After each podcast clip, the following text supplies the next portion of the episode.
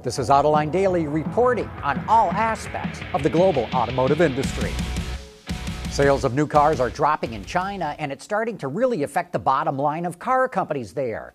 Geely, which owns Volvo and 10% of Daimler, reports that its sales fell 15% in the first half of the year. Its revenue fell 11%, but its net profits plummeted 40% to about $568 million. And no doubt we're going to hear about this happening to other car companies in China. The number of children dying from heat stroke when they're left in cars is on the rise. Last year, 52 kids died. So NHTSA kicked off a Twitter campaign reminding parents to check the back seat before leaving the car. Amazingly, there's a direct correlation between airbags and kids getting left in cars. When airbags for front seat passengers were introduced in the early 1990s, parents had to put their kids in the back seat so they would not be harmed if the airbag deployed. Check out this chart from kidsandcars.org.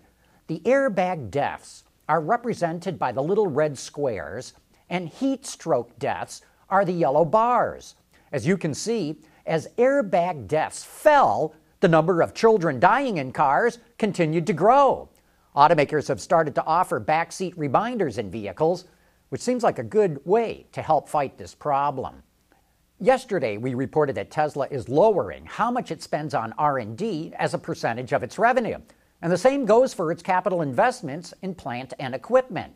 Tesla's spending is now more in line with traditional automakers, though it could spend more as it borrows money in China to pay for its new assembly plant there.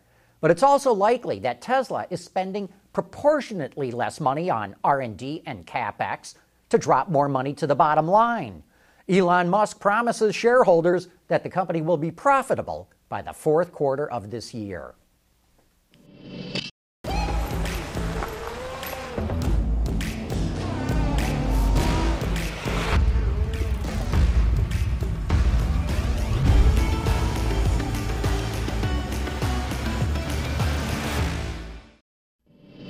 Hyundai is coming out with a limited edition version of the high performance i30N that will make its debut at the Frankfurt Auto Show.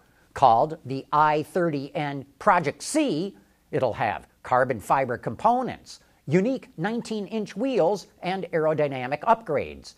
We'd also expect to see a few unique touches on the interior as well. Only 600 of the Project Cs will be made, and it goes on sale in European markets later this year. While Americans can't seem to get enough of mid-size pickups from Japanese automakers, they absolutely shun their full-size trucks. According to data from Ward Intelligence, the highest market share Toyota has seen with the Tundra was 9.1%, and that was in 2007. Currently, it's hovering around 5%. It's even worse for Nissan. The best the Titan was ever able to muster was 3.5% of the market in 2005 Today, it's only at 1.5%.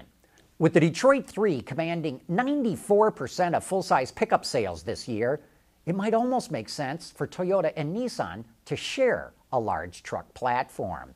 But if the Mercedes X Class is any indicator, that's not going to work either. It's a rebadged and upgraded version of the Nissan Navara pickup, and it went into production in 2017. But sales have been so poor, it sold less than 17,000 of the trucks last year, and that was in Australia, Europe, Latin America, and Africa combined, that Mercedes could drop the truck altogether. The head of the automaker's van division said it's looking at what we have and what we could have, meaning that truck could be headed for the chopping block in less than three years. AutoLine Daily is brought to you by Bridgestone Tires. Your journey, our passion. Jim Dunn was probably the best known spy photographer in the automotive business. Unfortunately, he just passed away. And in remembrance of him, we wanted to show you this clip from Autoline this week when Jim explained one of the tricks he used to get some of his best spy shots. Number one, how did you ever you know, muster up the courage oh to God. try to get through a guard check or a receptionist when you first started this? Well, it may have meant my job at the magazine. You might have gotten fired for this. I might have gotten you're fired, trespassing. And I might have been arrested and, yeah, trespassing. Well, The disguise was simple. It was a white short sleeve shirt with a skinny black tie. And uh, in the pocket here, I'd have the uh, pencil, all the pencils in a uh, pr- uh, Pocket protector. pocket protector, and a definite attitude. And like you belong there. yeah, and then uh, I'd have a, I'd have a uh, clipboard, and a very official look on my face. No, I wouldn't look at the receptionist because she wasn't, or he wouldn't, wasn't worth it. So I just uh, walk by and walk in. Now, one of the early times, Jerry Flint, the late Jerry Flint, who worked for the New York Times, and I would go into this, uh, the pilot plant at Chrysler on East Jefferson in Detroit. And by pilot, you mean where they would build early models. the very first build up of the very first cars, and they hand practically hand build them. Well, by the time they finished the cars at this pilot plant, they would take pictures of them and then ship them out to be tested. Well, Flint and I uh, would walk by the receptionist at the front of a assembly plant because in the back of the assembly plant was the pilot plant. So we'd walk by, get in the assembly plant, walk down the assembly line with our clipboards and our official look and our skinny tie and our pocket protectors. And of course, look at the assembly line and then walk out to the back, outside the door, down onto a rail spur, walk along the tracks about 20 feet, back up on the docks, and then into the pilot plant. And we, ju- voila, we just appear there from nowhere. And he would carry the lens, I'd carry the body of the camera. all hidden. Yeah.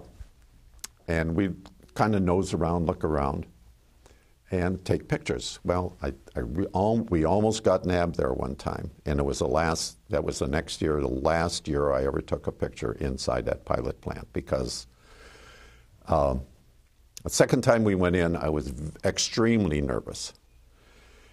And we walked down the assembly line out on the track and then up the dock and inside.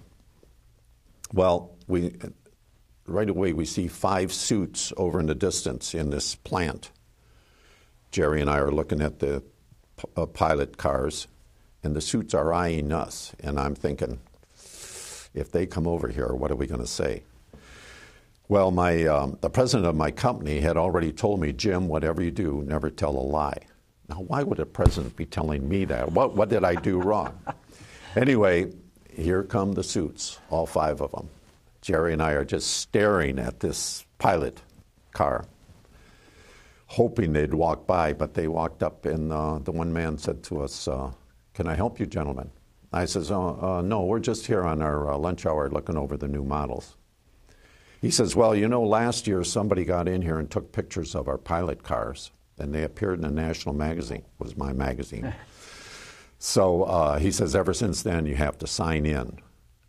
And um, he says, Where are you from?